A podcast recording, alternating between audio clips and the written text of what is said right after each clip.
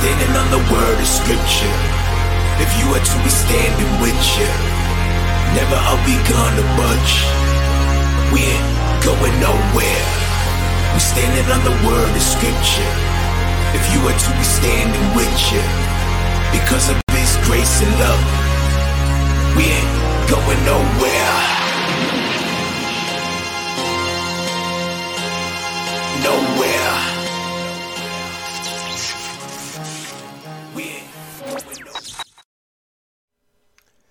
What's up, guys? Welcome to episode 27 of Faith and Beliefs Refuted. I am your host, the Evangelical Norm.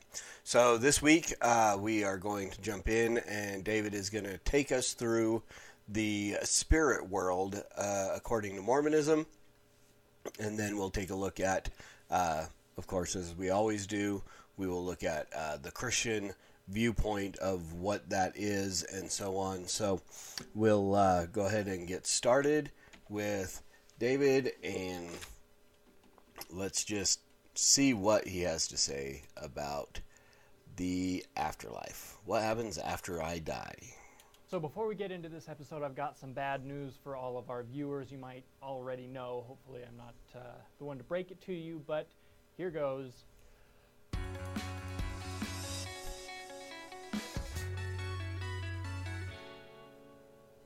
The bad news is that one day you're all going to die.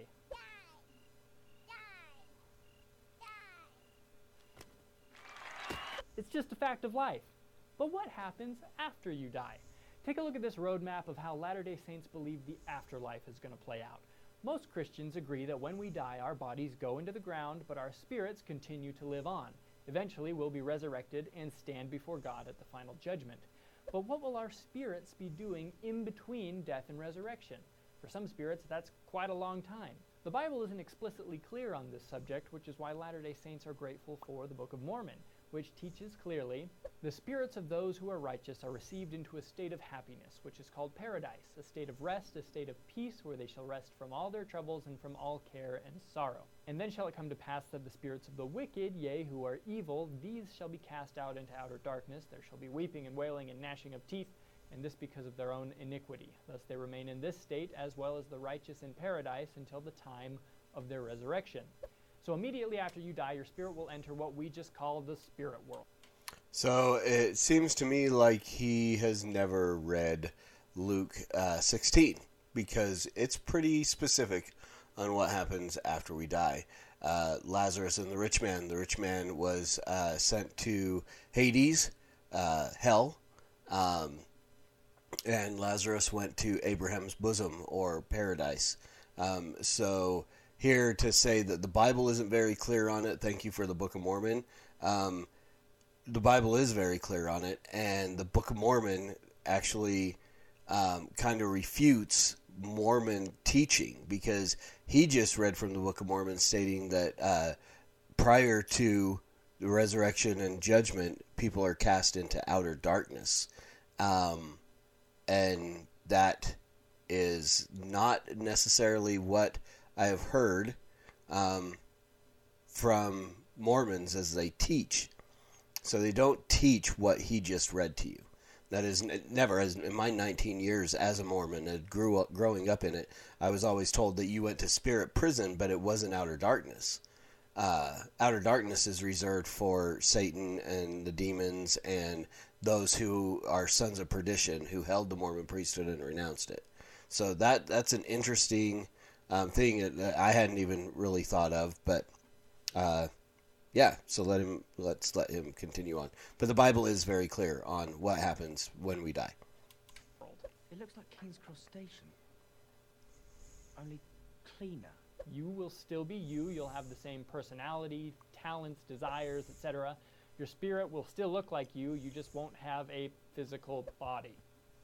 That was really awkward. The righteous will be in a state of paradise, the wicked will be in prison. This spirit, paradise, and prison are both literal places as well as conditions or states of being. Now, one of the coolest things about the spirit world is that those who did accept the gospel in this life will have the opportunity to teach that gospel in the spirit world to the spirits in prison, especially to those who didn't have the opportunity to learn about the gospel during their lives. In order for God to judge us based on gospel principles, it makes sense that everyone should have the chance to learn those gospel principles. In order to be saved, one must have faith in the Savior, Jesus Christ. So here again, uh, nowhere do we find biblically that God is going to judge us based on gospel principles, uh, especially not LDS gospel principles. God judges based on His standard of holiness, um, and the Bible makes it clear that it is appointed once for man to die and then judgment. There is no second chance of accepting um, the gospel or uh, repenting and putting your faith in Christ after death.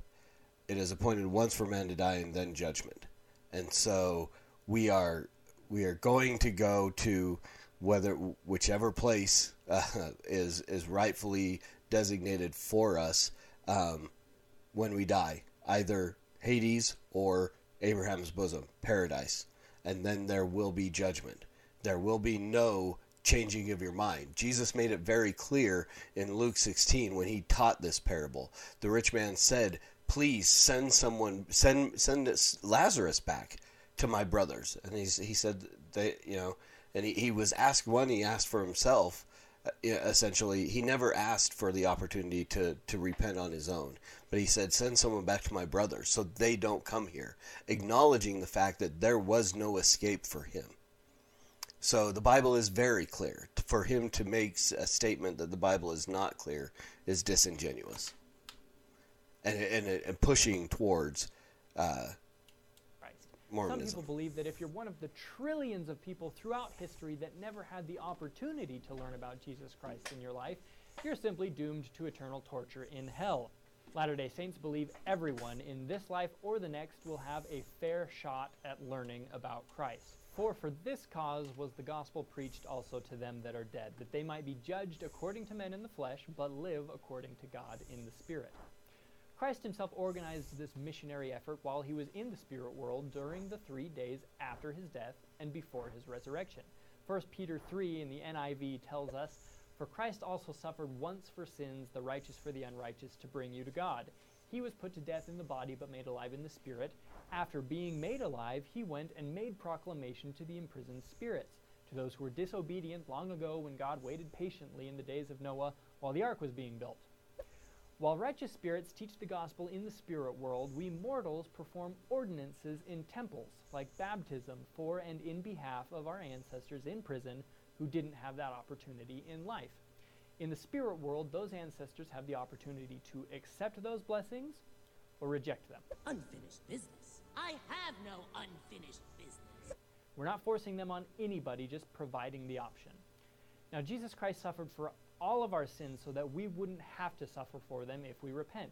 That's what the gospel is all about. So those spirits who either reject the gospel in this life or after learning it in the spirit world will have to suffer and pay for their own sins.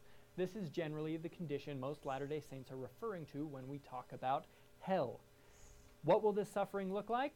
I'm not sure, but it doesn't sound very pleasant. Listen. Do you hear?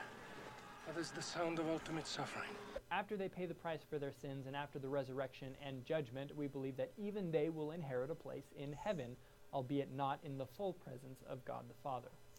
The term spirit world might be confusing to some people because it sort of sounds like we believe spirits go to outer space or to another planet where all the spirits live. That's not the case. The spirit world is this world, it's Earth. We can't see them, but there are spirits among us. Walking around like regular people. President Joseph F. Smith said, we live in their presence. They see us. They are solicitous for our welfare. They love us now more than ever, for now they see the dangers that beset us. You won't wear a helmet because of me, but that's nuts! Their love for us and their desire for our well-being must be greater than that which we feel for ourselves. There are still lots of questions we have about the spirit world that we don't have answers for, but there are plenty we can answer as well that I haven't had time to get to here. So if you've got... All right, so just a couple of things that he, he brought up there, and... Uh, um, so, what Mormonism gives you is a, a form of universalism, essentially. Everybody's going to get to heaven. Everybody. Adolf Hitler, Jeffrey Dahmer. There is no justice. There's no true justice in Mormonism. Um, there is, you know, I mean, it, to make a comment like, you know, these people get to the opportunity to accept the gospel in the afterlife, having seen what it would be, it would make no sense that anyone would reject it in the afterlife. But scripturally, biblically, we know that there are those who are going to reject God and they will reject Him eternally. And it's not because, and, and they don't have the option at, at this point. There's no second chance. When Jesus, when Peter talks about Jesus going into and talking to those who had passed, there, there is, we have the example of the, those who would have had, would have had faith in Christ. And so there are some that, uh, God overlooked former sins that in his forbearance that he uh, gave forth Christ. I'm, I'm horribly misquoting Romans 3. But Jesus was put forth as a propitiation for sin. So even there were those in the Old Testament, and this is all dependent on God. This is why, as a Calvinist, I understand that there are those who are elect. God says, I will have mercy upon whom I will have mercy. It is all by God's choice. And some people go look at that and go, well, that's not fair. Well, it's God, and He makes that decision. He chooses, and we look and, and I understand that He is sovereign, and He and I don't I don't concern myself with fair and unfair in that sense. We preach the gospel. God chooses those who He's going to to to uh, draw to himself and to present, to give to Christ, and none of those that can be taken from Christ's hand. But so what the Bible teaches about the afterlife, what Mormonism gives you is is really it is a form of universalism. It's everybody gets to be saved at some point in time. You may have to go through some kind of torment or whatever, but ultimately there is a knowledge that you will get to heaven at some point in time. That is not what the scripture says when when someone has violated the laws of a of a, a holy lawgiver, then eternal conscious torment is what is required for that penalty. Uh, Christ suffered more on the cross than than any mortal will ever suffer in eternity, but it is for those who will repent and put their trust in Him, and for those who reject Him, who reject the truth of the gospel. Uh, it is appointed once for man to die and then judgment. They will be resurrected and they will stand before Christ, and there will be those who, in this, who who believe in the, the Mormon Universalism, who will come and say to him, Lord, Lord, did we not do these things in your name? Who believe that they were Christians. And Jesus will say, Depart from me, you workers of iniquity, I never knew you. And that's a, a horrifying thought. And that is why we go as evangelists and we preach the gospel we share the gospel, we call and we beg people to repent and put their faith in Christ.